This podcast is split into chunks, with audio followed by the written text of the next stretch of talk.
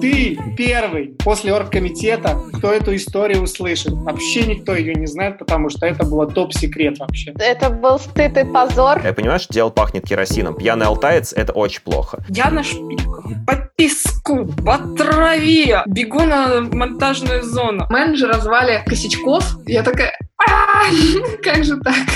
И по громкой связи объявляют, в вашем помещении заложили бомбу, просим его освободить. Говорила, бегите! И в этот момент резкая такая вспышка огня, и начинает гореть одна из световых голов. Он на меня начинает наезжать, что это типа мне проблема, что я такое говно. Меня еще назвали уродом, обложили писюнами. Но я понимаю, что у меня в голове столько мата. В ивенте действительно какие-то чудеса случаются.